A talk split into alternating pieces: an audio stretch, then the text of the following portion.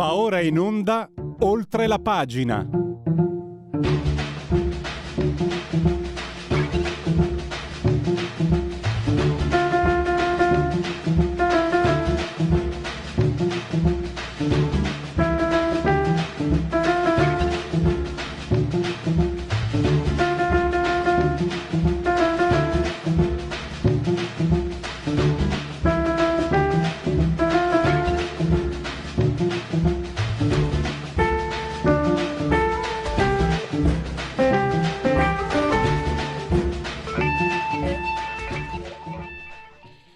Applausi, come sempre, per questa ottima abbondante sigla.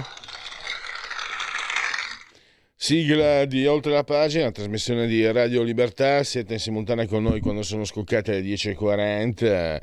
Noi siamo il dottor Federico Borsari, splendidamente, saldamente sulla tolla di comando in regia tecnica. Entrambi siamo sospesi a quanto siamo sospesi? A 63 metri sopra il livello del mare, con temperature che raccontano di 24 gradi centigradi sopra lo zero interni, 17,1 esterni, 82% l'umidità, la pressione 1022,6 millibar. Naturalmente questa è Radio Libertà, è una radiovisione, ci potete seguire e guardare, quindi non solo auscultare dal canale 252. Potete continuare naturalmente a seguirci attraverso uh, gli smartphone e gli iPhone, ci sono le applicazioni dedite, quindi anche tablet, mini tablet, iPad, mini iPad, oltre a Smart TV. C'è anche Alexa, accendi Radio Libertà, passaparola, ve ne saremo riconoscenti. Non dimentico assolutamente l'abbraccio forte, forte, forte, forte signora Carmela, Clotilde e Angela e, e, vi ricordo anche la Radio DAB, il suo algido suono digitale che può cullarvi, l'ottimo sito radiolibertà.net e assolutamente anche la pagina Facebook. Il tutto accade nel vigesimo nono giorno di vendemmiaio, mese del calendario repubblicano per tutti, è un uh, 20 20, giovedì, Zoibe, di ottobre, anno domini 2022 o 2022 che dir si voglia. Gli argomenti, tra pochissimo, subito, immediatamente parleremo di cyber security, la sicurezza informatica, stanno aumentando i crimini in modo esponenziale, ne parliamo con un addetto ai lavori, eh, scrittore anche, e anche scrittore e saggista. E mentre dopo le 11 parliamo di qualcosa è un po', di, un po delicato. Eh, parleremo anche lì di un libro eh, con il professor Stefano Zecchi, In nome dell'amore, il suo ultimo libro. Non è un romanzo, questa volta è proprio un saggio che eh, diciamo eh, ricostruisce, no, costruisce, spiega anche eh, partendo dalle radici storiche, mitologiche, filologiche, il, ehm, il, la, questo sentimento no, che è per certi aspetti anche totalizzante, eh, perché pensate, no, un'osservazione nel, nel libro di, di Zecchi, noi possiamo amare con la stessa intensità diverse, diversi oggetti, io sto pensando a opere, mh, opere d'arte, film, quadri, canzoni, anche tra, diverse tra loro, ma non riusciamo ad amare con la stessa intensità diverse donne, io parlo nella prospettiva maschile. Eh, e anche questo è un mistero di questo sentimento che si sviluppa in una maniera anche molto compli- complessa da, da, da, capire e da ricostruire. Il professore naturalmente ci è riuscito, perché poi c'è anche l'Eros. No? Aristofane diceva che l'Eros scaturisce dall'uovo originario. E poi c'è anche Lenin eh, in questi sentimenti. Insomma, ci sono, sto, sto, citando un po' alla rinfusa, c'è il Cina. Ah, questa io non la sapevo proprio. Nel 2012 Lloyd Shirley e Alvin Roth prendono, si aggiudicano il Nobel per l'economia grazie alla loro analisi economica dell'amore per stabilire le tecniche più efficaci per realizzare unioni ottimali. Avete capito? C'è il logaritmo, così non vi sbagliate. E naturalmente questa è una notizia che ha creato l'orrore nei romantici come me e anche in molti avvocati divorzisti. Allora, chiudiamo e passiamo a un capitolo che ci riguarda sempre più da vicino, fa parte dello sviluppo insomma, della, della nostra vita, del lavoro quotidiano. Parliamo di cyber security, anche qui eh, parleremo eh, di un romanzo, Certe morti non fanno rumore, chiare lettere editore, 18 euro, 300 pagine. L'autore lo abbiamo in collegamento Skype, Alessandro Curioni, che saluto e ringrazio naturalmente. Buongiorno a lei, buongiorno a tutti. Allora, realtà e fantasia oggi possiamo dire si intersecano no? in, questo, in, questo, intervento perché il protagonista Leonardo Artico eh, ha a che fare proprio con, eh, con, il mondo della cyber security, con il mondo degli hacker, eh, con il progetto Da Vinci. E c'è il fatto anche che lei in un articolo di qualche tempo fa, l'ho letto online sul sussidiario.net, eh, ha riepilogato, insomma, ha spiegato come siano, stiano aumentando in modo esponenziale. 84 denunce al giorno di reati informatici, senza dimenticare eh, il, il, numero scuro dei, dei, dei delitti non denunciati. E questo, partiamo appunto da, da, questo, da, questo, aspetto, perché di solito lei una volta mi ha rimproverato perché mi ha detto ah, mi chiamate solo quando succedono le cose brutte. No, invece adesso questo è un, è un intervento preventivo oltre al fatto di parlare del suo romanzo.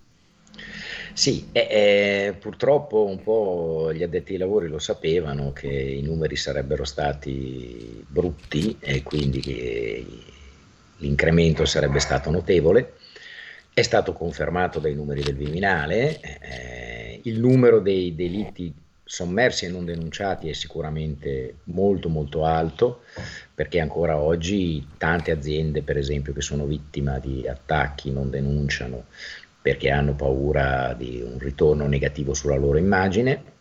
E, e quindi possiamo immag- tranquillamente ipotizzare che quelle 84 potrebbero essere 120, 150 al giorno, un numero che effettivamente fa effetto e che comunque fa il paio in qualche modo con quelli che sono gli attacchi più gravi che negli ultimi quattro anni sono passati più o meno da 200-250 all'anno a quasi 9.000 dell'ultimo anno.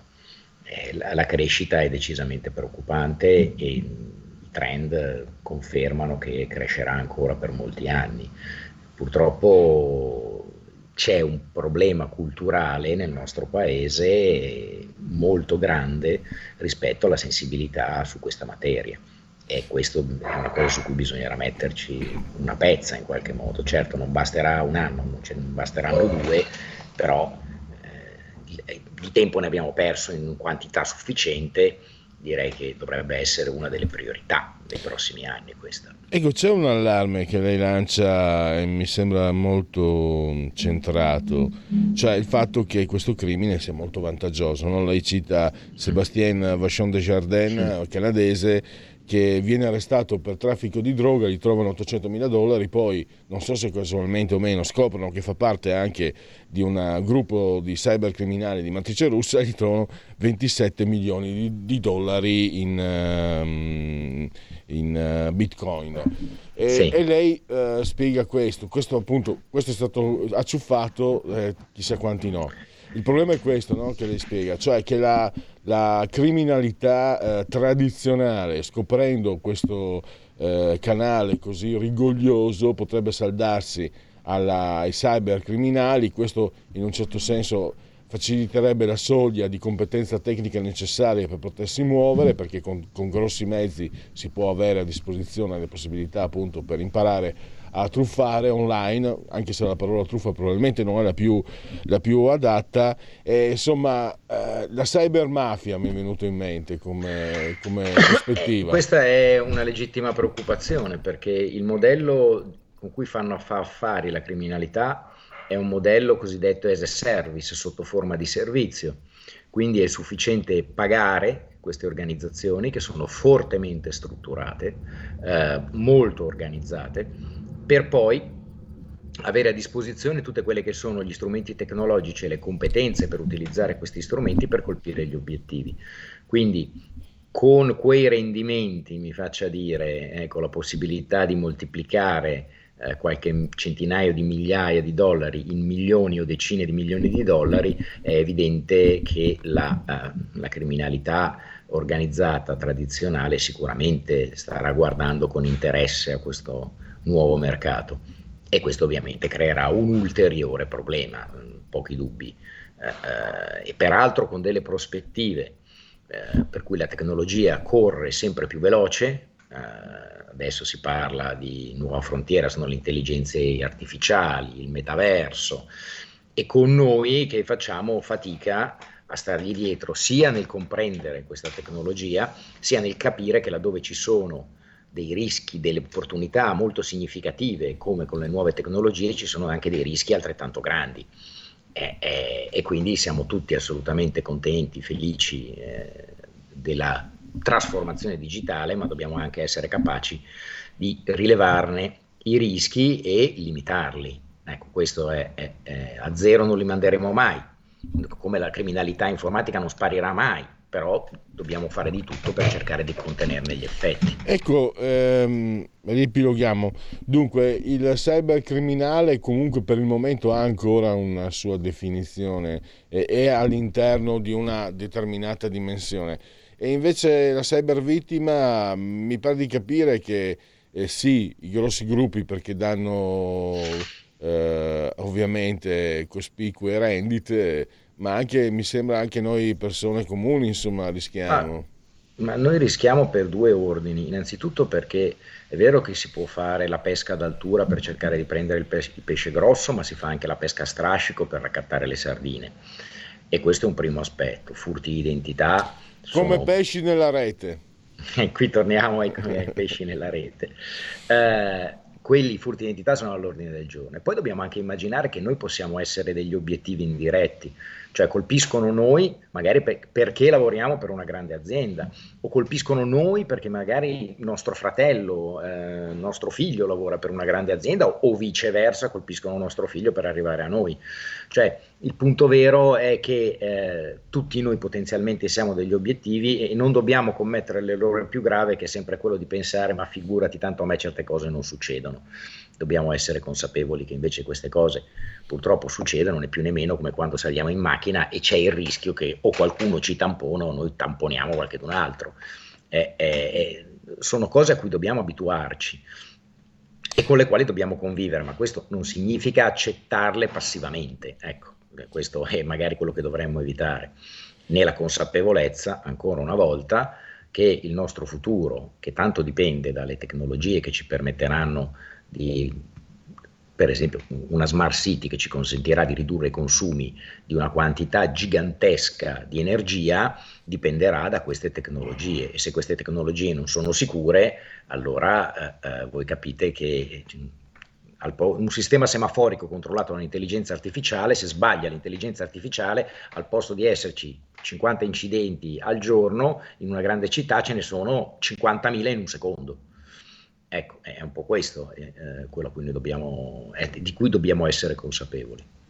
E mm, parliamo di questo mm, romanzo. Leonardo Artico, cos'è? Un suo alter ego? Quanto Leonardo c'è? Artico è, è, un esperto di cyber security, in parte ovviamente ispirato al mio lavoro, eh, che si trova coinvolto, spesso suo malgrado, perché questa è la sua seconda avventura, in uh, situazioni un pochino più complesse di quelle che vorrebbe. Eh, eh, e quindi se nel primo romanzo si trovava coinvolto con un uh, gruppo di criminali cyber che cerca di cor- colpire una grande infrastruttura critica, eh, nel caso specifico una grande società energetica, in questo secondo romanzo si trova, precipita in quelli che sono una serie di complotti che coinvolgono un po' i servizi segreti, un po' una grande multinazionale nel settore della security e questa volta è sullo sfondo c'è questo progetto, grande progetto che riguarda l'intelligenza artificiale. rispetto al quale il protagonista si fa un sacco di domande sul fatto se noi come esseri umani siamo pronti a, avere uh, uh, un coinquilino su questa terra come un'intelligenza artificiale estremamente potente e quali sono i rischi connessi all'intelligenza artificiale. È più una spy story questa. Eh. Uh, ecco, eh, noi da qualche anno ci conosciamo, eh, era diciamo, io lo introducevo anche come saggista, qui invece è un romanzo. Eh, dal punto di vista stilistico, che accorgimenti ha adottato? Chi si è anche ispirato? Se si è ispirato eh, per questo racconto a scrittori, ma io penso anche, lo dico sempre, lo chiedo sempre quando intervisto degli scrittori, non necessariamente non solo la letteratura, la narrativa, ma anche il cinema, ma anche le, ormai sono diventate eh, davvero di, di livello anche le serie televisive. Uno come me non può non citare i fumetti, insomma, eh, qualche riferimento se c'è, All- se c'è. Sì, allora, e, e, i riferimenti in quest'ultimo romanzo sono abbastanza vicini a quello che è il genere noto anche come cyberpunk, quindi il genere, mi faccia dire, dovessi dare un titolo particolarmente famoso, è abbastanza vicino a Matrix del 1999, eh, il primo Matrix eh, con protagonista Keanu Reeves, dal punto di vista cinematografico, dal punto di vista letterario siamo più ne, nel filone eh, appunto delle spy story, degli autori di spy story. Poi il tema vero in questo secondo libro ho cercato di eh, minimizzare l'utilizzo di termini tecnici, anzi potrei dire che praticamente non ce ne sono, ma piuttosto ho cercato di spiegare cos'è un'intelligenza artificiale e come funziona attraverso degli esempi. Eh, eh, e quindi di, di, esempi di vita quotidiana, di, di, quello che succede tutti i giorni, del fatto di come noi stessi a volte non riconosciamo degli oggetti perché li guardiamo distrattamente e di come invece un'intelligenza artificiale che li guarda punto per punto non li riconosce proprio perché bastano pochi puntini nel posto sbagliato e quello che apparentemente sembra noi tutti vediamo come un cane, l'intelligenza artificiale lo potrebbe vedere come un elefante, semplicemente perché gli abbiamo spostato alcuni punti. E quindi se noi esseri umani abbiamo questa grande capacità no, di sintesi, invece un'intelligenza artificiale ha una grande capacità di analisi, però basta spostare poco e questa vede lucciole per lanterne, come si suol dire, e questo è uno dei rischi. E poi ripeto, l'idea è quella di cercare di fare un, dare un po' la sensazione di quali sono i rischi e sensibilizzare le persone attraverso uno storytelling, un racconto, che è probabilmente più semplice, più divertente rispetto al classico saggio in cui uno magari dice oh madonna un saggio chissà sarà noiosissimo poi io cerco sempre di non essere noioso però eh, quando si scrive un saggio magari si è un, un po' meno uh, uh, brillanti che quando si scrive un romanzo. Poi, e direi il fatto che siamo già arrivati al secondo appuntamento c'è stato anche quindi un riscontro di pubblico. Sì, sì, sì. l'editore è contento, io sono contento. per me è parte di, di, tutto quello che io faccio. Eh, io insegno anche in università, per me cercare di informare e di formare e, e, sensibilizzare le persone è un po' quello che faccio nella mia vita attraverso tutte le cose che faccio, che siano libri, che siano video, che siano interviste o anche nell'insegnamento universitario. Siamo arrivati al termine, la stanno venendo a prendere dalla scoperta. Hanno, alla fine mi hanno trovato. Allora, Alessandro Curioni, lo ricordo ancora, certe morti non fanno rumore, chiare lettere editore, 18 euro, 300 pagine e tante avventura ma anche insegnamenti su questo mondo che è sempre più parte della nostra vita quotidiana. Grazie ancora e a risentirci a presto. Grazie a lei e a tutti i radioascoltatori. Segui la Lega è una trasmissione realizzata in convenzione con La Lega per Salvini Premier. Dai, dai, dai, dai, dai, dai, che ce la facciamo. Segui la Lega prima che la Lega seguisca te la Pellegrina.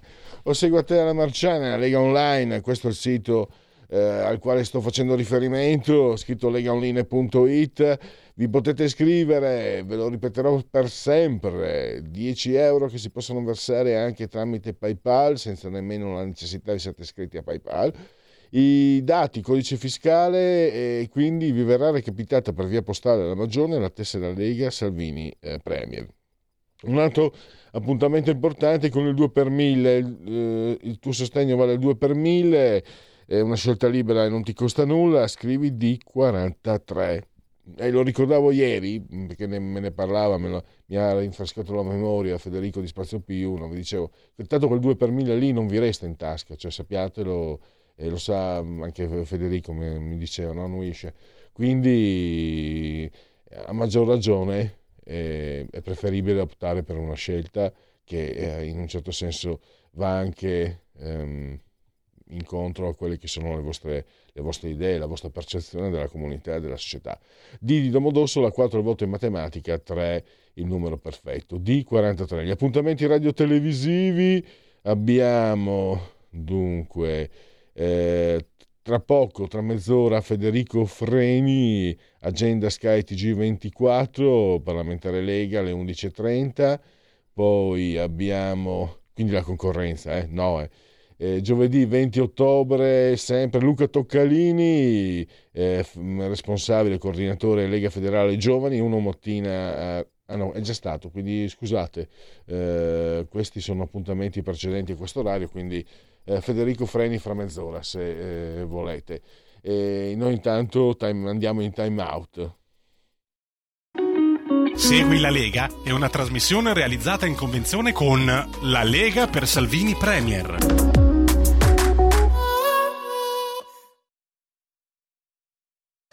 Un nuovo modo per sostenere la tua radio. Visita radiolibertà.net. Ti basta un clic e potrai versare il tuo contributo volontario direttamente online. Potrai donare con ogni tipo di carta di credito, anche prepagata. Ti aspettiamo online su radiolibertà.net. Sostieni la tua radio con il tuo contributo volontario. Radio Libertà. La tua radio. Diamo voce alla nostra gente.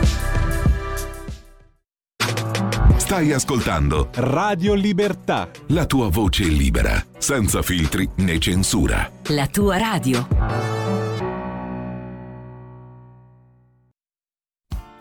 Tutte le domeniche, dalle 8 alle 10, la rassegna stampa del giorno e alcuni dei fatti principali della settimana che si è appena conclusa, con ospiti e telefonate in diretta. La domenica mattina non perdere contatto con la realtà su Radio Libertà, senza filtri né censure.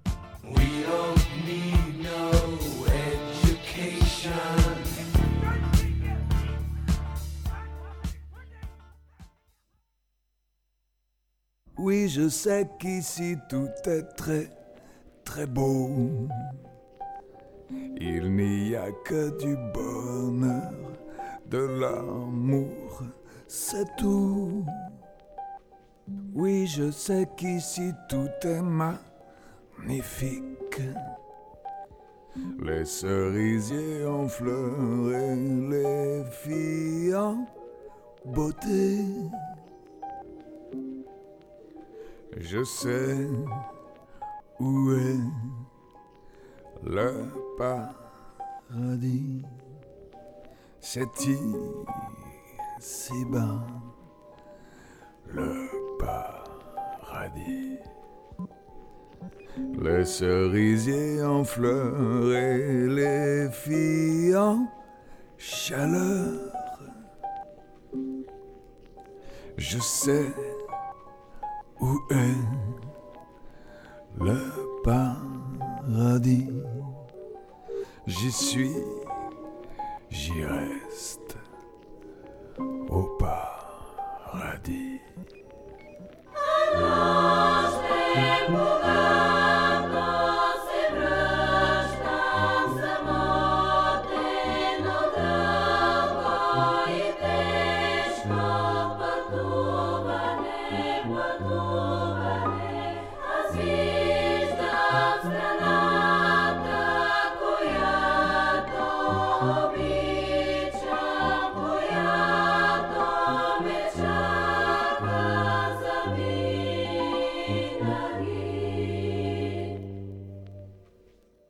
je sais qu'ici tout est très, très beau. Il n'y a que du bonheur, de l'amour,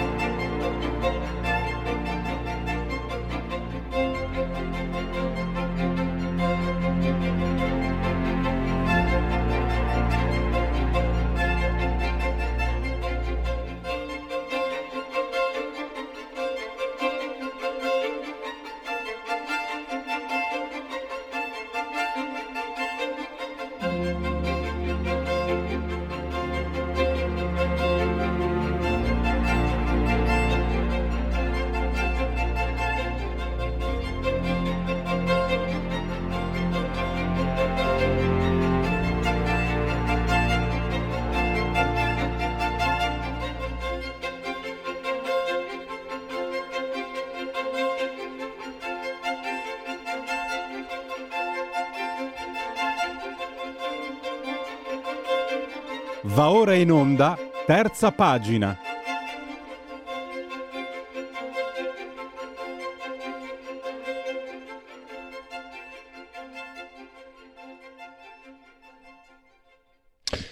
Allora, ti amo è facile da pronunciare, cinque lettere, due parole, ma eh, il significato è molto complesso. Curiosamente, tra l'altro, ti amo in italiano non ha corrispondenza nelle lingue madri.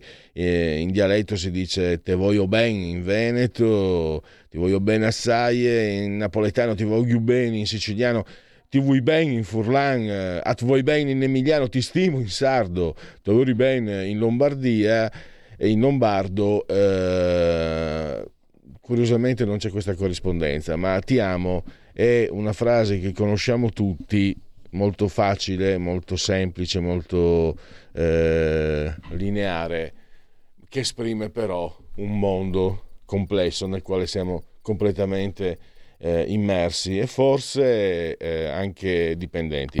Ne parla in un saggio davvero molto, molto ricco, molto interessante e anche breve, quindi non spaventatevi. E tra l'altro il linguaggio che il professore usa, eh, se posso mh, diciamo esprimere eh, un mio giudizio, tutto sommato la mia professione, usa direi un linguaggio quasi da giornalista, senza dimenticare di essere un, un professore, un docente, e spiega, è, è un linguaggio uh, molto scorrevole, non, non ti, anche se spiega argomenti complessi, anche se percorre la mitologia, la storia, c'è anche il cinema, c'è eh, cos'era il tram chiamato Desiderio, eh, mi sembra, insomma di, di Elia Casan. Eh, no, Fronte del Porto, chiedo scusa. Tante cose. Eh, il professore Stefano Zecchi lo abbiamo in collegamento, lo ringrazio naturalmente per la sua disponibilità. Benvenuto professore. Grazie, buongiorno. Allora, eh, questo libro, eh, il titolo è In nome dell'amore, Mondadori Editore, 17 euro, 180 pagine. Professore, eh, non è, diciamo, anzi io direi forse che è un po' una, una, una sua eh, linea quasi, no? direi una linea editoriale, culturale, intellettuale, occuparsi di questo sentimento eh, complesso.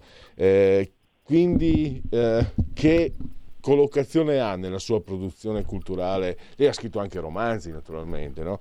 Questo libro arriva oggi e francamente ho paura che ce ne sia anche tanto bisogno perché momenti, c'è un momento complesso, non sto alludendo solo alle crisi che ci sono, sto alludendo anche, mi ha spaventato, non lo sapevo e l'ho letta nel suo libro, il, l'algoritmo cioè, hanno dato un premio Nobel a due studiosi perché hanno svolto delle ricerche per trovare la formula per avere il partner ideale. È una, è una, semplificazione brutale, ma grosso modo è così. Questo mi spaventa perché ai romantici come me un, per i romantici come me è uno shock e ho pensato agli avvocati divorzisti, professore, devono essersi spaventati parecchio. A lei la parola.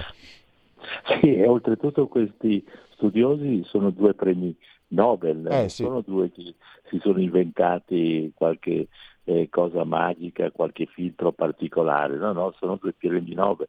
Ma io ho voluto cercare di, di riflettere sul tema dell'amore, su che cos'è amore, eh, anche se l'argomento viene eh, usato eh, in tante forme, si sa, argomento proprio che è l'amore per la terra, l'amore per i figli, oggi si ama tutto in sostanza ed è, diventata qualcosa che eh, guida, diciamo così, eh, il mondo socio, politico, culturale.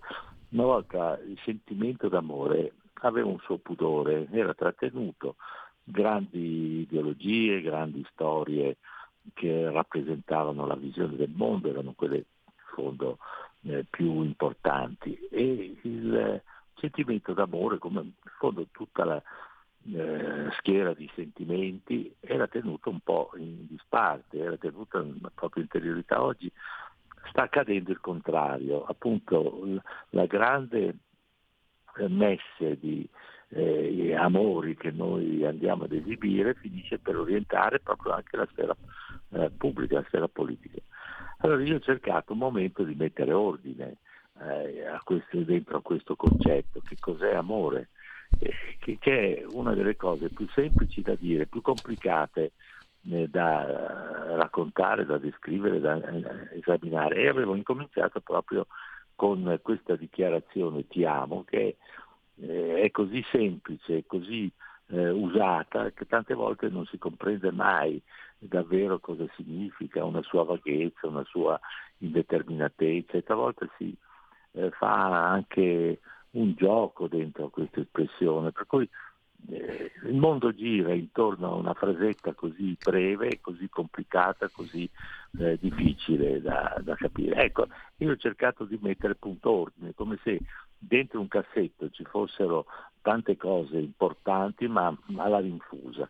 E in fondo sia nella l'affermazione ti amo, come nella parola amore, è, è una parola che ha una sua contraddittorietà estrema, cioè eh, amore significa il desiderio di donare, di dare, ma anche il desiderio di prendere, di possedere, nell'amore c'è eh, la volontà di eh, sopraffazione, di avidità, ma c'è anche la carità. Ecco, insomma, io ho cercato eh, di tenermi un po' distante sia dalla eh, interpretazione psicanalitica dell'amore, che generalmente tocca eh, degli aspetti patologici, malati, sia da una eh, ricerca sociologica un po' più eh, legata ai numeri, statistica. Ecco, io mi sono affidato, per così dire, a delle grandi interpretazioni di, di, di testi filosofici, della grande narrativa,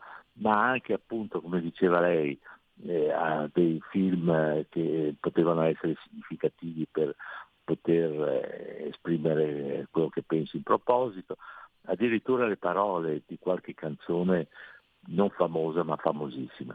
Ecco, ho cercato di, eh, di, di mettere ordine e nello stesso tempo di dare un orientamento ecco, per comprendere eh, cos'è amore perché, ed è in fondo eh, la cosa che più mi affascinava, è interessante, cosa c'è di più interessante che capire il senso della vita attraverso l'amore? Ecco, questo è stato un po' il, il percorso che ho fatto. Eh, voglio restare sul suo libro, però una domanda, stanotte ci pensavo, ho detto devo chiederlo al professore, se io le dicessi, lei cita anche Paolo Francesca e naturalmente insomma eh, la letteratura, ma anche perché no, no? perché poi c'è la, la, parte in cui lei parla dell'amore come storia personale, come quasi romanzo personale. Se lo dico, professore, però, che le storie d'amore più che, che a me personalmente hanno affascinato, mi intrigano, c'è anche una partecipazione chiaramente personale. E sono quelle con uh, Rossana, Dulcinea del Toboso, la ragazzina dai capelli rossi. L'amore non dichiarato. Cosa ne pensa, professore? ma che resta, ma che resta, che, che rimane eh, intatto, rimane incantato. Ma dunque, allora, eh, qui tocca un argomento complicato. È possibile vivere una storia d'amore in due senza una esplicita dichiarazione, cioè senza la parola. Allora si può vivere una storia d'amore intensa, personale, senza la partecipazione dell'altro. Questo però quanta sofferenza comporta? Questa è la domanda che io eh, faccio, eh, perché nell'amore si chiede una corrispondenza, anche se c'è sempre una, un disequilibrio tra chi ama e chi è amato, c'è sempre un disequilibrio nella relazione comunque d'amore. Ma perché? Perché alla fine gli amori sono, sono sempre infelici. E però eh, in questa eh, strada che comunque ha una sua infelicità, quanto si, eh, ci si dedica per poter avere anche soltanto un minuto eh, di gioia. Ecco, questa è la complessità del, eh, del, nostro sentimento dell'amore, che non è un sentimento come gli altri. Stendhal lo diceva, è un sentimento assolutamente unico, che non è paragonabile a, a nessun altro. Per cui eh, ognuno di noi ha la sua strategia, anche non solo la sua visione, la sua idea dell'amore, ma la sua strategia di eh, gestire il proprio amore, per cui per punto può essere un amore non dichiarato, ma comunque sia è sempre un amore che entra nella storia, nella storia personale, nella storia del tempo che si vive ed è proprio questo inserimento nella storia che genera il tipo di amore che noi viviamo e talvolta proprio il senso della, dell'infelicità perché non, la storia non ha una linearità che ti porta sempre a ciò che è bene, bello, giusto, buono, no, eh, ci sono tanti momenti in cui proprio il sentimento che vive, l'amore che vive nella storia eh, va a scontrarsi contro tanti motivi che, che, che sono insuccessi, che rappresentano la, l'infelicità appunto, appunto, del momento. Ecco, quindi mm. bisognerebbe poi, io ho cercato di dire quali amori, ecco, quali sono i nostri amori, sono, sono diversi da quello romantico a quello passionale, che è in fondo quello che generalmente scrivono i grandi eh, romanzieri, i grandi miti, cioè quelli che sembra che il patto d'amore tra mm, i due figure, i due protagonisti, questo patto d'amore rappresenti il senso stesso della vita che va vissuta e che alla fine non realizzandosi questo patto d'amore porta alla morte. I grandi miti passionali da, da, da Orfeo Ridice, Achille Pentesilea, appunto Paolo e Francesca, Tristano Isotta, finiscono sempre Giulietta Romeo, finiscono sempre con la morte, ma vabbè non c'è solo questo tipo di amore passionale, ho cercato di mostrare c'è un amore romantico, sentimentale, c'è un amore narcisistico, che sono quelli che oggi vediamo con tanta messe di dati in televisione, per, per la radio, sono quelli dello star system eh, di, di, di, figure molto note che si separano. C'è anche danno... l'amore, l'amore sbagliato, l'amore dissimmetrico. C'è l'amore sbagliato, certamente. Sì. E, eh, professore, dunque, eh, c'è anche l'amore inteso eh, come c'è l'amicizia, no? la filia, c'è l'amore, la carità, l'agape e c'è l'eros, no? che leggevo proprio sul suo libro, secondo Aristofane, scaturisce dall'uovo originario addirittura. E qui entriamo nell'eros, entriamo nella sessualità. Lei coglie un momento rivoluzionario che ha veramente cambiato il nostro mondo il, nel momento in cui la donna eh, non è più quella che veniva considerata fino all'Ottocento contro natura se aveva desiderio sessuale, che io mi sono chiesto, però, ma come facevano ad accoppiarsi? Cioè, onestamente, se tu non attribuisci, se tu pensi che sia contro natura una donna che ha desiderio sessuale, o ti accoppi con una malata nel momento in cui ti accoppi, in cui hai questo congresso erotico eh, de- devi necessariamente pensare che questa donna sia sbagliata se per te è contro natura, oppure perché accoppiarsi. Cioè, mi ha colpito perché poi è vero, no? Lei lo sa, io vengo da, dal Friuli, insomma, fino, fino, agli anni 60 il Friuli era 800 pieno, eh, parliamoci chiaro.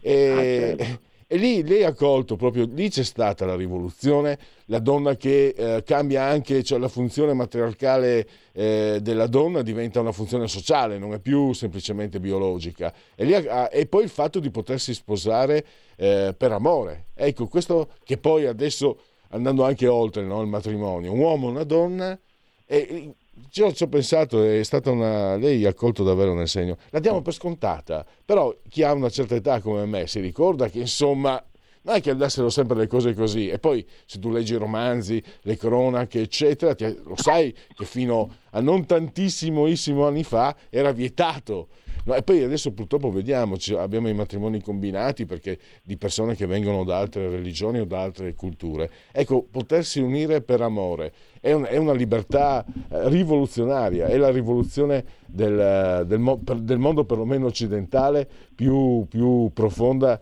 che, che, abbiamo vissuto e non la, non la, percepiamo, la diamo per scontata, professore, non la percepiamo come un momento rivoluzionario, la diamo per scontato e forse ci perdiamo qualcosa. Non solo, ma finiamo per eh, sottolineare non l'importanza e anche la bellezza di un matrimonio fatto per amore e non quei matrimoni che appunto erano combinati per interessi economici, eh, politici.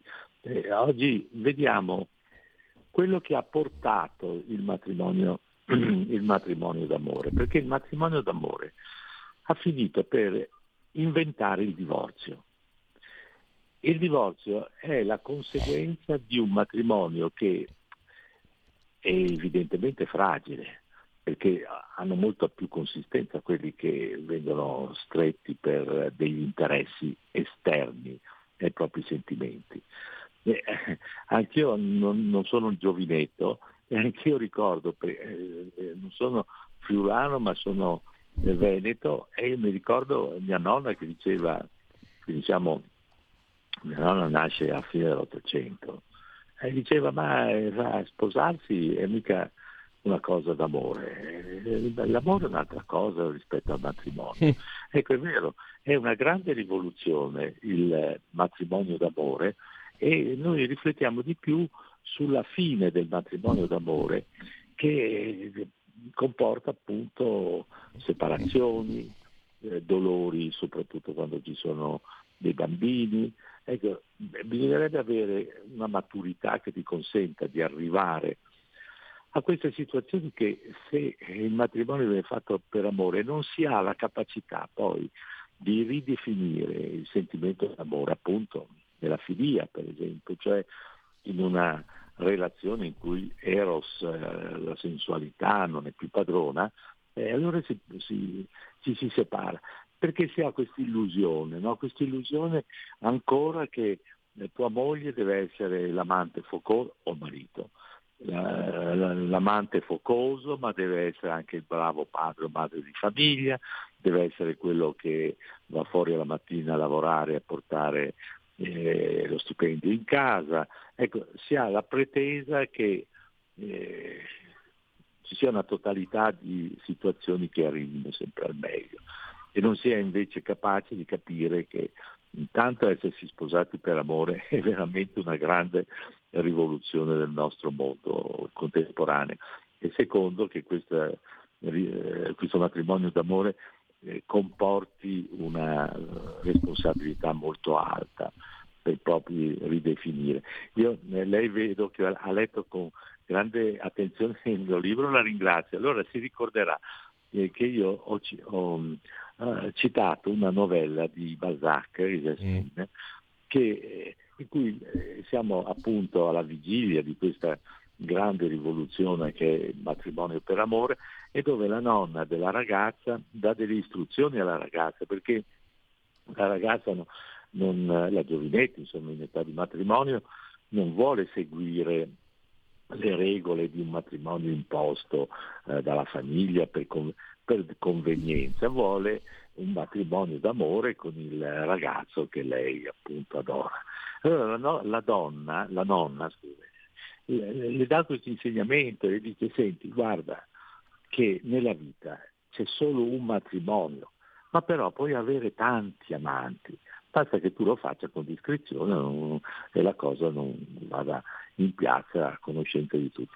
Ecco, la rottura di questa ipocrisia porta in realtà a una grande responsabilità di comprendere che cosa sia il matrimonio d'amore e come il matrimonio d'amore debba avere sempre un percorso di riaggiornamento, perché eh, si vive nella storia e noi riaggiorniamo e dobbiamo riaggiornare sempre i nostri comportamenti. C'è un bellissimo film anche, mi è venuto in mente, Ragione e sentimento di Ang Lee, che mm, parla appunto sì. di queste situazioni. Professore, siamo arrivati alla fine. Mi permetto, io ogni tanto ho il vizio di, fare, di provare a fare una battuta, non è che riesca sempre, ma lei lo scrive anche, no? Eh, un uomo dice a una donna ti amo e lei gli risponde sì mi amo anch'io molto ecco se vi succede ricordatevi che c'è la tv il calcio danno anche la premier ci possiamo divertire. Forza Venezia naturalmente assolutamente. Allora io voglio ricordare eh, cert, eh, questo mh, mm, in nome dell'amore Mondadori Editore davvero si impara, si, si impara anche su se stessi, secondo me, eh, perché è un'occasione anche per riflettere su ciò, su ciò, che proviamo, oltre a ciò che siamo. Allora, gra- grazie ancora a Stefano Zecchi e a risentirci presto, naturalmente. Grazie, grazie a voi, volentieri. Arrivederci. Arrivederci. La verità è che sono cattivo, ma questo cambierà. Io cambierò. È l'ultima volta che faccio cose come questa. Metto la testa a posto, vado avanti, rigo dritto, scelgo la vita. Già adesso non vedo l'ora. Diventerò esattamente come voi. Il lavoro, la famiglia, il maxi televisore del cazzo, la lavatrice, la macchina, il CD e l'apriscatole elettrico. Buona salute, colesterolo basso, polizza vita, mutuo, prima casa, moda casual, valigie, salotto di tre pezzi, fai da te, telequiz, schifezze nella pancia, figli, a spasso nel parco, orario d'ufficio, bravo a golf, l'auto lavata, tanti maglioni, Natale in famiglia, pensione privata, esenzione fiscale, tirando avanti, lontano dai guai, in attesa del giorno in cui morirai. Genetriaci, commemorazioni e ricorrenze del vicesimo nono giorno di vendemmiame del calendario repubblicano, giovedì Soibe 20 ottobre anno domini 2022 2022. Allora, beh, cominciamo bene. Arthur Rimbaud, il Modi. Eh, la morale e la debolezza del cervello. Ferenc Blasco in arte Bela Lugosi. E poi Mario Luzzi, poeta la poesia aggiunge vita alla vita, ermetismo. Eh, un regista di noir, cinema francese, Jean-Pierre Melville, Grumbach, eh, in realtà il suo vero nome. Il Regno Nero, torniamo dalle mie parti, il Triestino, anche se, è diverso Trieste Friuli, però la regione è la stessa, Fabio Cudicini. Pensate che anche suo papà giocò in Serie A eh, e pensate che nonostante fosse considerato uno dei migliori portieri del, di quell'epoca, non ha mai giocato in una volta in nazionale. Law and Order, ovvero sia Jerry Horbach, la bellissima Valeria Fabrizi, guardavo l'altro giorno in tv, eh, dunque lei ha 86 anni, è ancora una bellissima donna, ma è sempre stata bellissima. Ricordiamoci anche suo, la sua storia d'amore, abbiamo parlato d'amore, con Tata Giacobetti del quartetto Cetra. Pensa Federico che quella serie che a me non piace è quella del, dell'insegnante uh, universitario chimico che è malato, come si chiama? È Breaking Bad. Breaking Bad.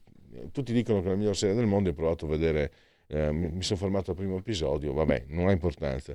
Ho letto che hanno messo una, um, il Crapa Pelada del quartetto Cetra ed è diventato un successo internazionale. Ma se lo ascoltate, il Crapa Pelada del quartetto Cetra, è fenomenale, è fenomenale. Cioè qui siamo a livelli altissimi. Loro sono percepiti magari un pochino come magari leggeri, lo erano e come, ma la leggerezza è qualità. Beh, Romeo Benetti, sua sorella gemella si chiama Giulietta, sempre tornando. Claudio Ranieri, allenatore di Roma Inter Juve, Leicester. Ho capito vivendo a Londra che due inglesi fanno un popolo, 57 milioni di italiani no. Danny Boyle, che è il regista proprio di Transpotting, da cui la sigla di questa rubrica. Vigo Mortensen, 3 nomination, 0 Oscar. Danny Boyle, 3 nomination, 1 Oscar. Eh, grande interpretazione anche in Green Book, molto, molto bel Green Book. E poi eh, Young Rush, centravanti gallese anche della Juve, bei tempi, bei tempi, è un po' come quelli di adesso, speriamo durino. Kamala Harris e iniziò, sapete che non si può dire, ma è storia, lei 29 anni diventa amante del sessantenne eh, sindaco di, futuro sindaco di San Francisco, Willie Brown, Brown, che le dà subito due incarichi eh, in due commissioni statali. Non si può dire, sta di fatto che noi che lo dicevamo eravamo attaccati, però il non la può vedere nessuno, cioè parlano male di lei anche sui giornali dem americani, addirittura italiani, mamma mia, Repubblica addirittura. E poi gli faccio gli auguri perché eh, l'ho sempre apprezzato come giocatore, come allenatore. Mi dispiace che col Milan, lui è interista tra l'altro, che con l'Inter cioè, eh, non, ha, non, abbia funzionato, ma era un Inter messa malissimo. E comunque eh, in alto le sue quote. Stefano Pioli. Non ho tempo per eh, i sondaggi, vi ricordo alle 12 c'è un appuntamento meraviglioso, ma adesso c'è anche Lega Liguria, quindi ringrazio il dottor Federico Borsari saldamente su alto dei comando della regia tecnica, tutti voi naturalmente per aver scelto oltre la pagina di Radio Libertà anche oggi. Buon proseguimento. Stai ascoltando Radio Libertà. La tua voce libera, senza filtri né censura. La tua radio.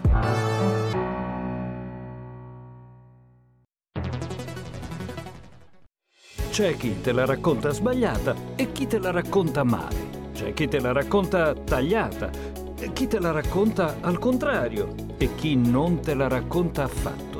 QDS te la racconta giusta. Ogni giorno la tua terra, il suo presente, le sue attese, la sua volontà di rinascita. Leggi, abbonati, scegli il quotidiano di Sicilia. L'informazione giusta per crescere insieme.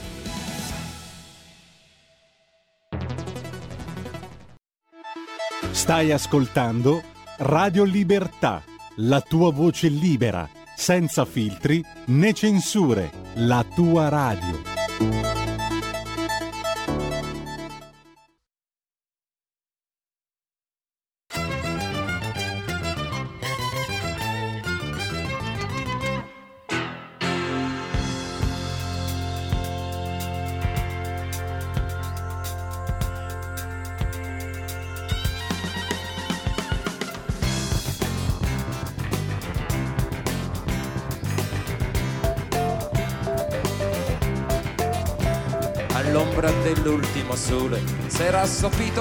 Pescatore e aveva un solco lungo il viso, come una specie di sorriso.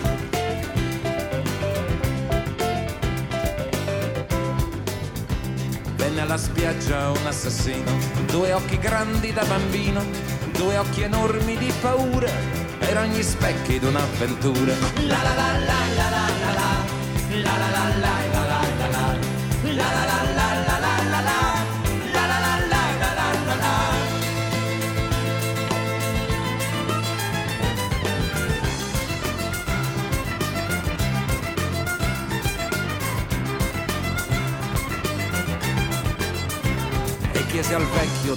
pane, ho poco tempo e troppa fame, e chiese al vecchio dammi il vino, o se te sono un assassino.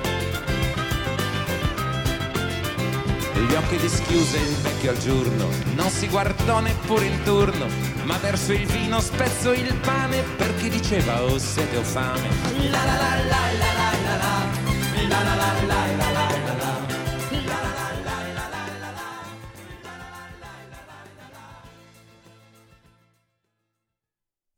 Lega Liguria la linea va subito a Fabrizio Graffione. Buongiorno a tutti da Genova e dalla Liguria. Oggi c'è un sole un pochino velato, ieri però c'è un sole bellissimo ragazzi, veramente 22 gradi e mezzo, ho visto beati loro gente in spiaggia, qualcuno addirittura che faceva il bagno, anche se l'acqua ovviamente è un pochino freddina, però diciamo che per il prossimo fine settimana speriamo che tenga questo tempo, staremo a vedere le previsioni meteo che non sono tanto buone, però diciamo che siamo ancora, diciamo questo fine, inizio autunno siamo ancora, fine estate, inizio autunno perché 22 gradi e mezzo effettivamente nella nostra meravigliosa Liguria il 20 ottobre, 19 ottobre, ieri non lo vedevamo da molto tempo. Ma passiamo subito al nostro capoluogo Ligure dove in linea ci dovrebbe essere il, eh, l'assessore eh, Francesca Corso, assessore al comune di Genova. Buongiorno, Buongiorno Fabrizio, sono qui. Ciao, ci sei. Dove ti trovi in questo momento, Fra? tratta in questo momento da un sopralluogo in un'area cani nel levante, medio levante della nostra città e insomma sto rientrando adesso in ufficio dopo, dopo questo sopralluogo molto importante perché eh, come sai, se posso permettermi già di annunciare questo, questo primo discorso, tra le altre deleghe io ho la delega il benessere degli animali e quindi eh, si rende sempre più necessario trovare degli spazi adeguati nei quali i padroni dei cani possono portare i, i propri animali a, a magari passare delle ore un po' più liberi e insomma senza chiaramente dare fastidio al resto dei cittadini che magari potrebbero non, non averne il piacere. Quindi abbiamo rintracciato una zona che eh, già ha un'area cani dedicata ma che si potrebbe appunto allargare onde evitare sovraffollamento di animali e dunque abbiamo appunto fatto questo, questo sopralluogo a, a, questo scopo e questa è stata una richiesta che io ho fatto a tutti i municipi appunto di rintracciare delle aree dove poter fare delle eh, zone in cui i cani possano stare liberi e, o comunque di trovarne anche di, di, già esistenti che possano essere un po' allargate perché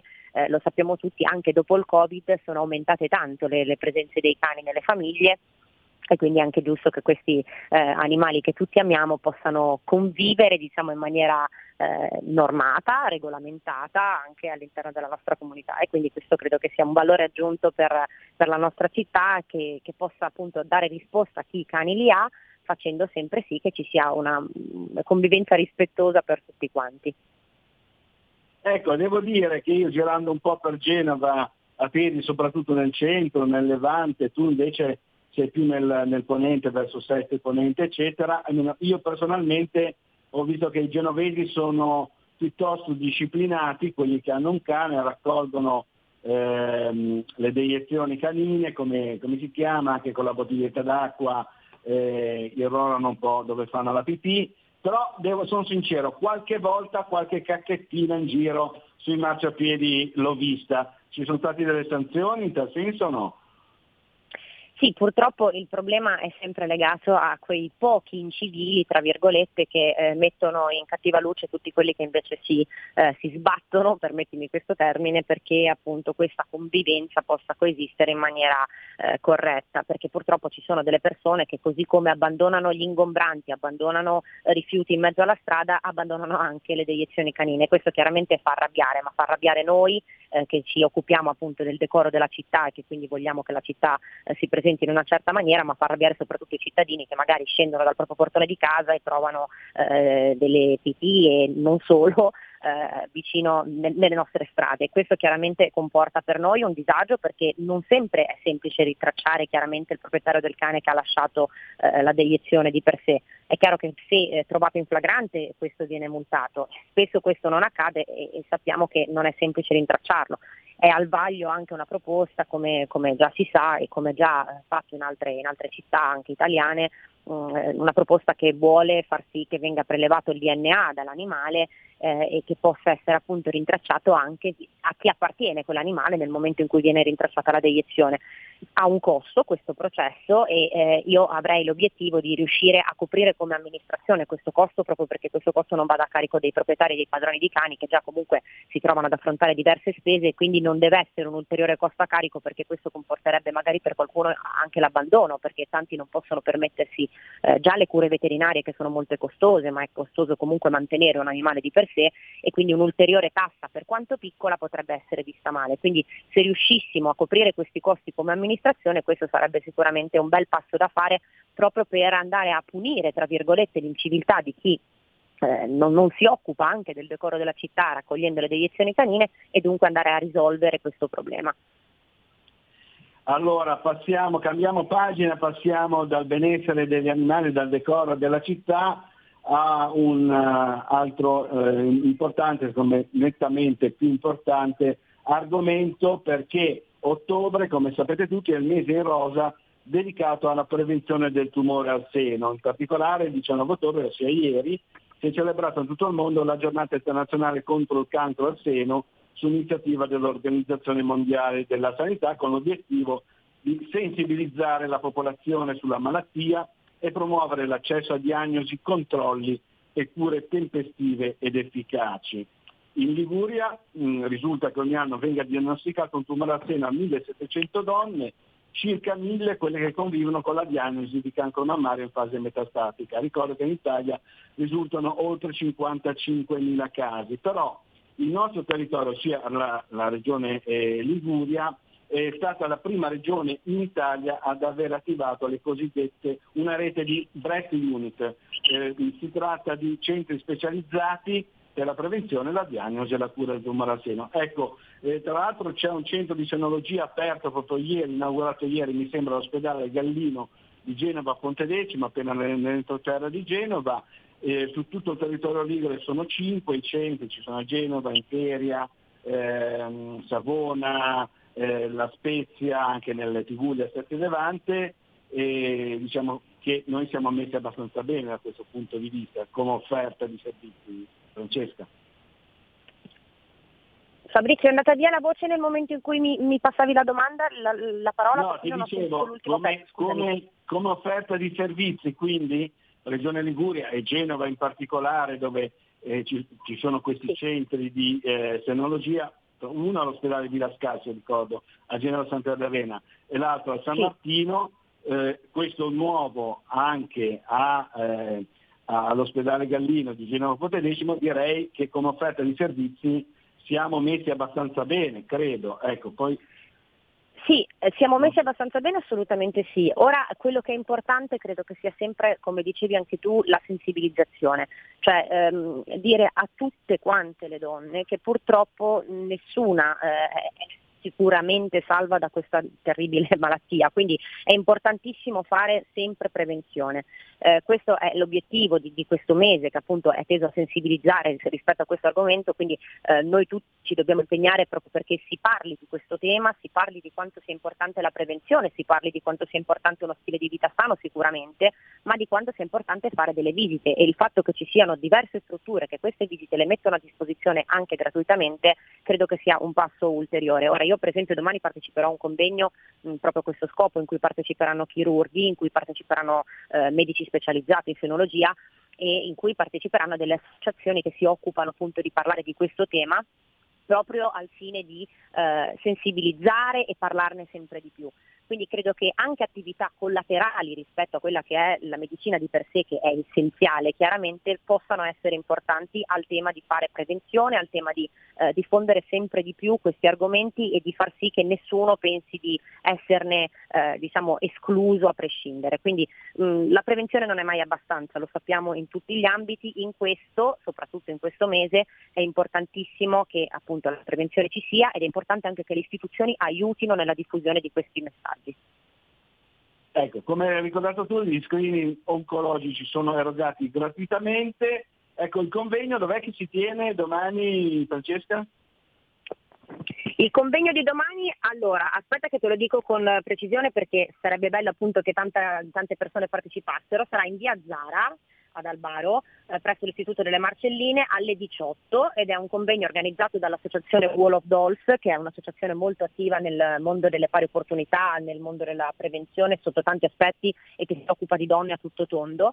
E quindi questo importante convegno appunto organizzato in collaborazione con il municipio Medio Levante e eh, appunto è stato invitato anche il comune, quindi io parteciperò e sarà molto interessante partecipare sia da assessore ma soprattutto da donna e quindi credo che, ripeto, se non a questo convegno comunque in qualunque modo ci si informi perché è veramente un tema molto molto importante. Allora, ricordiamo via Zara dalle Marcelline a Genova Albaro, a che ora è l'appuntamento? Domani, venerdì 21 ottobre, ore 18. Alle 18, quindi domani pomeriggio sera a inviazzare alla Marcelline questo importante convegno sulla prevenzione contro il tumore al seno. Ti ringraziamo Francesca, ti auguriamo buona giornata e buon lavoro. Ringrazio io voi, buona giornata a tutti.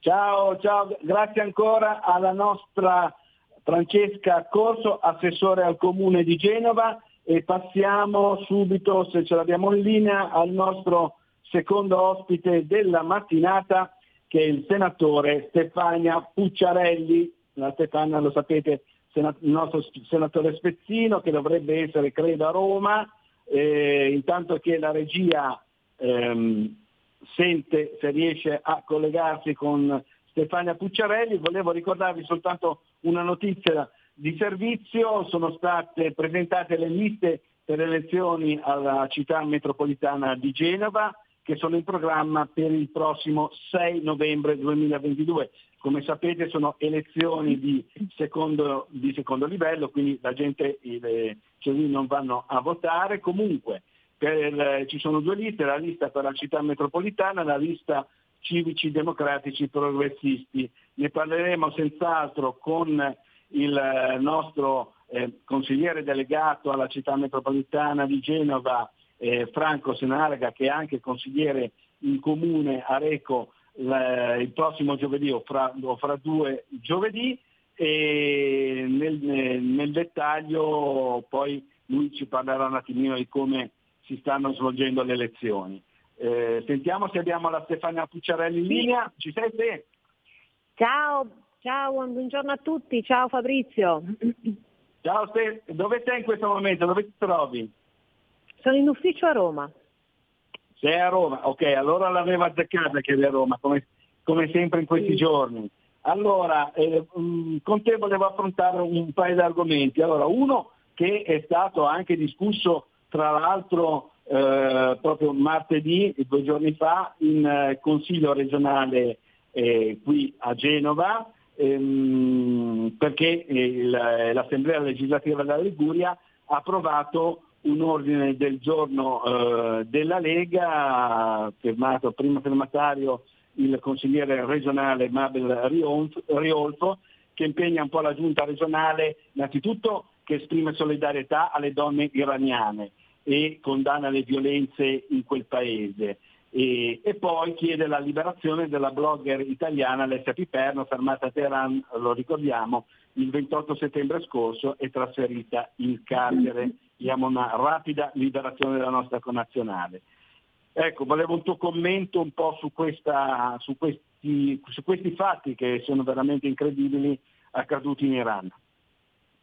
Beh, quello che sta avvenendo in questi giorni in Iran è veramente preoccupante ed è anche preoccupante il fatto che eh, ci sia quasi una sorta di silenzio, in modo particolare un silenzio da parte della sinistra e da parte delle donne della sinistra, anche perché quello che sta avvenendo in Iran con l'uccisione eh, della, della, ragazza portata in carcere perché non aveva indossato in modo adeguato il velo in un primo momento e le successive uccisioni di altre ragazze che eh, stanno protestando semplicemente per avere più libertà uh, come essere umano, perché di fatto stanno chiedendo di essere considerati un essere umano alla pari dell'uomo, ecco, noi assistiamo ad un silenzio assordante eh, in casa nostra, ma direi anche a livello internazionale. Quello che avviene in Iran è mh, di una gravità estrema, il fatto di aver avuto in Consiglio regionale un ordine del giorno presentato dalla Lega mi fa molto piacere perché la Lega è sempre attenta a questi temi e quindi bisogna mantenere alta l'attenzione proprio per far sì che eh, non si possa far finta che non stia accadendo un qualche cosa in una parte del mondo nei confronti delle donne. E, è veramente allarmante e preoccupante che insomma, ancora nel 2022 si possa venire uccisi semplicemente perché si tengono i capelli scoperti. Eh, e, e neanche perché si esprime un legittimo dissenso in difesa dei diritti civili. Poi... Eh, direi di sì, è semplicemente anche per esprimere un dissenso rispetto a quello che è la mancanza del rispetto dei diritti civili, dei diritti umani, eh, ancora oggi si, si, viene arrestati o si viene uccisi. Quindi è veramente preoccupante, ma ripeto, dovrebbe essere una, una, un allarme con delle prese di posizioni corali che ahimè non vediamo, non, non vediamo in casa nostra, anzi forse eh, volutamente si, si, cerca di non parlarne proprio perché questo sta avvenendo. Quindi ancora una volta la sinistra sta facendo la distinzione tra quelli che sono i diritti delle donne semplicemente perché eh, non, non fa moda in casa, in casa, della sinistra. Noi siamo invece per combattere i diritti a prescindere eh, dove questi vengono calpestati, quindi saremo sempre eh, dietro a queste battaglie. Ecco, sì, io guarda veramente, hai puntualizzato una cosa che è veramente incredibile, anche io sono rimasto, diciamo, come giornalista un po' eh, frastornato e un po', devo dire, anche disgustato da questa mancanza di presa di posizione da parte delle donne della sinistra, delle, di queste cosiddette radical chic o femministe che siano, che non si, insomma, veramente non si sono schierate a spada tratta a difesa delle donne iraniane, non hanno alzato i polveroni come hanno fatto in passato per altri argomenti. A proposito di argomenti, noi cambiamo pagina e parliamo invece di un altro eh, tema concreto che interessa un po' tutte le famiglie e le imprese italiane, ossia il caro bollette, cara Stefania.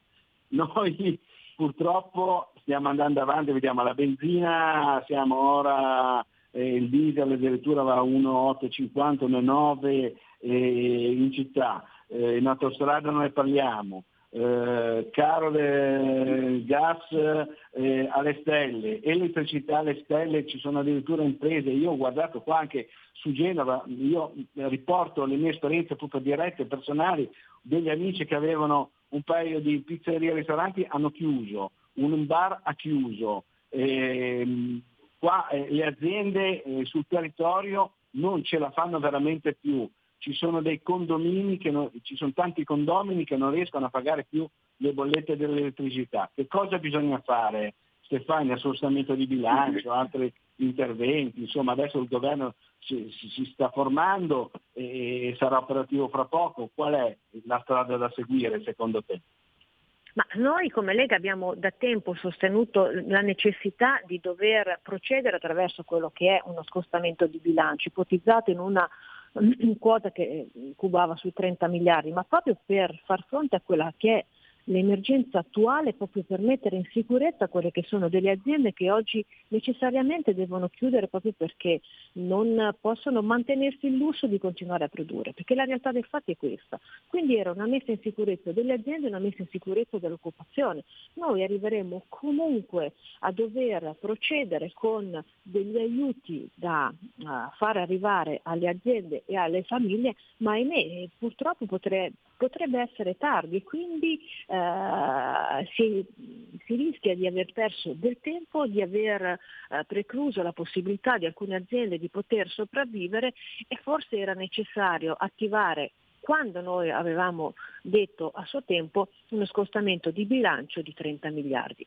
Il fatto che si dica che noi abbiamo già un debito pubblico troppo alto che non ci consente di ulteriormente incrementarlo di 30 miliardi, e beh io direi che forse noi dobbiamo iniziare intanto a pensare alla nostra gente e se, dobbiamo, se siamo costretti a fare ulteriore bilan- eh, debito, e vorrà dire che noi abbiamo messo in sicurezza la nostra gente, non possiamo permetterci di fare altro. Abbiamo visto che la Germania eh, per aiutare le aziende e le, e le proprie famiglie ha messo immediatamente cash 200 miliardi, ma perché la Germania lo può fare contravvenendo comunque a quelli che sono tutti eh, i, i, legami eh, che si sono instaurati nell'ambito dell'Unione Europea, con dei patti che sono fatti in una certa maniera, lo ha fatto liberamente mettendo in sicurezza le proprie aziende e la propria economia, eh, fregandosene di tutto il resto dell'Europa. Non capisco perché se lo fa l'Italia viene lesa quale maestà che non, non, non, non ha motivo di esistere. E, oltretutto quello che ha fatto la Germania va anche a ledere quello che può essere un corretto mercato interno, perché se tu aiuti le, le, le, aziende in quella maniera, di fatto mette in crisi quelle che sono le aziende italiane, ma anche quelle della, della Francia, perché di fatto ci sarà una concorrenza sleale su quelli che sono i costi del lavoro e i costi di produzione, perché se loro hanno un'iniezione così forte di liquidità da poter a fare arrivare alle proprie aziende, cose che gli altri non possono fare, automaticamente c'è una disparità di quelli che sono i costi di produzione. Quindi viene danneggiato quello che è il mercato interno, ma lì avrà poi l'Europa tutta un danno, non solamente l'Italia o solamente le Francia o solamente gli altri paesi che nel frattempo non hanno potuto farlo. Quindi oggi è messa in discussione quella che è la tenuta europea, eh, nuovamente non si parla più di solidarietà fra paesi dell'Unione Europea, cosa che invece nell'immediatezza dell'invasione dell'Ucraina si era iniziato a parlare proprio di maggior solidarietà di quello che era un'autonomia dell'Europa di fronte a quelli che erano eh, in tema particolare legati all'approvvigionamento energetico. Ebbene, oggi tutto è saltato nuovamente all'aria e di fatto siamo tornati dal punto di partenza dove comunque la Germania fa quello che vuole e gli altri rimangono lì a, a guardare. Quindi sta a noi oggi con il nuovo governo partire immediatamente con degli aiuti alle aziende e alle famiglie proprio per far fronte e mettere in sicurezza quello che è lo stato del momento. Perché oggi noi viviamo un'emergenza che dal mio punto di vista è sicuramente superiore a quella che era l'emergenza del Covid. Quindi di fronte a un'emergenza dobbiamo trovare delle misure che sono legate alla, alla, a fronteggiare un'emergenza, che possono essere un ulteriore debito o che possono essere altre forme. La cosa migliore era aver trovato delle misure europee come è stato fatto per il Covid, ma mi sembra che in questo momento l'Europa è sorda, noi viviamo quello che è comunque una speculazione finanziaria, perché dietro a questi mh, aumenti c'è una speculazione finanziaria, speculazione finanziaria fatta da quei paesi che poi ci vengono a portare il conto e ci vengono a dire come dover ridurre quelle che sono le nostre spese, magari a dover andare a tagliare sulle pensioni, magari andare a tagliare sui posti di lavoro. Ecco, noi oggi viviamo questo e allo stesso tempo siamo in un, pa- in un momento in cui c'è il, la formazione di un nuovo governo. Ecco, noi abbiamo un tempo morto che non corrisponde con quella che è l'emergenza nazionale. Senti, eh, Peti, volevo, volevo, fare un piccolo ragionamento, sai che io e te ogni tanto ci sentiamo, parliamo un po' di minimi e di massimi sistemi. Ecco, io ho notato questa, eh, ti volevo fare una domanda, eh, cosa ne pensi su queste manifestazioni di piazza in Francia? Ecco, eh, io ho visto proprio la gente scendere in piazza, hanno diciamo, manifestato anche contro la precettazione dei lavoratori, ehm, chiedono chiaramente, eh, questo è il caro vita, caro energia, chiedono eh, salari più alti, invece adesso sono eh, contro questi salari che sono sempre più bassi. Non vorrei che appena c'è il nuovo governo tu le manifestazioni di piazza avvenissero anche qui in Italia. Ma vedi Fabrizio, la cosa che per me è stata di un ridicolo unico è aver visto la manifestazione della CGL con uh, al proprio interno il ministro Orlando. Quindi il ministro Orlando, se non ricordo male, è il ministro sul, del lavoro uscente, quindi uh, quello che poteva fare penso che mh, su, nei confronti dei lavoratori poteva fare tante cose e non mi sembra che abbia fatto un granché, anzi posso anche dire che eh, non ha avuto neanche un buon rapporto con quello che è il nostro sottosegretario Tiziana Nisini, che comunque aveva molte proposte da poter portare avanti proprio per aiutare av- i lavoratori. Quello che noi chiediamo non è tanto Uh, quello che viene definito il, il, il, salario minimo. Quello che devi trovare, devi trovare delle soluzioni per consentire alle aziende di poter eventualmente eh, pagare, eh, avere un, un, costo del lavoro più basso e quello che è nel risparmio a far salare, a alzare quelli che sono gli stipendi. Ma se tu non, non aiuti le aziende a poter permettere di, di incrementare la busta paga, chi, la differenza, chi ce la rimette? L'azienda? Allora vuol dire che sistematicamente tu eh, fai cost- costringi le aziende a chiudere anche per questo tipo. Quello che avviene in Francia, le manifestazioni che stanno avvenendo in Francia, arrivano in minima parte in Italia, perché di fatto anche lì eh, sulla stampa locale, sui media locali non vengono trasmesse realmente quelle che sono le manifestazioni in questo momento eh, presenti in Francia. Io arrivo da Parigi, sono stata a Parigi qualche giorno fa, vi posso dire che le code alle pompe di benzina sono molto più evidenti di quanto ci fanno vedere.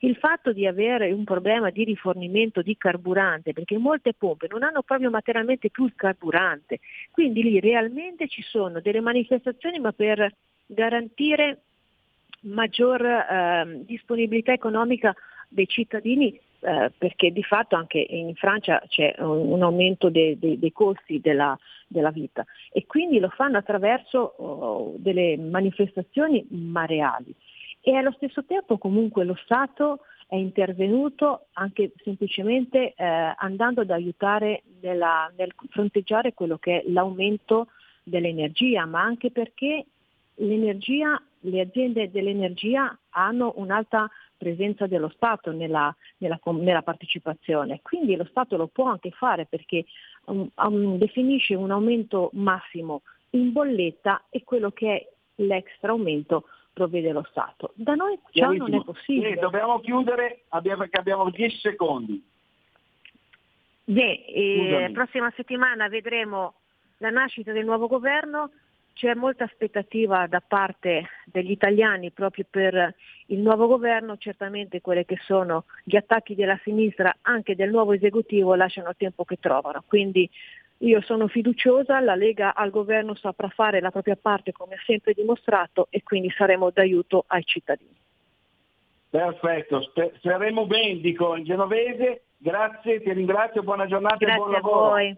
Buon lavoro a voi, grazie, a presto. Ciao a te, ciao, ciao, ciao. Grazie ancora al nostro senatore spezzino Stefania Pucciarelli, il nostro eh, collegamento qui da Genova e dalla Liguria è finito, linea Milano da Fabrizio Graffione.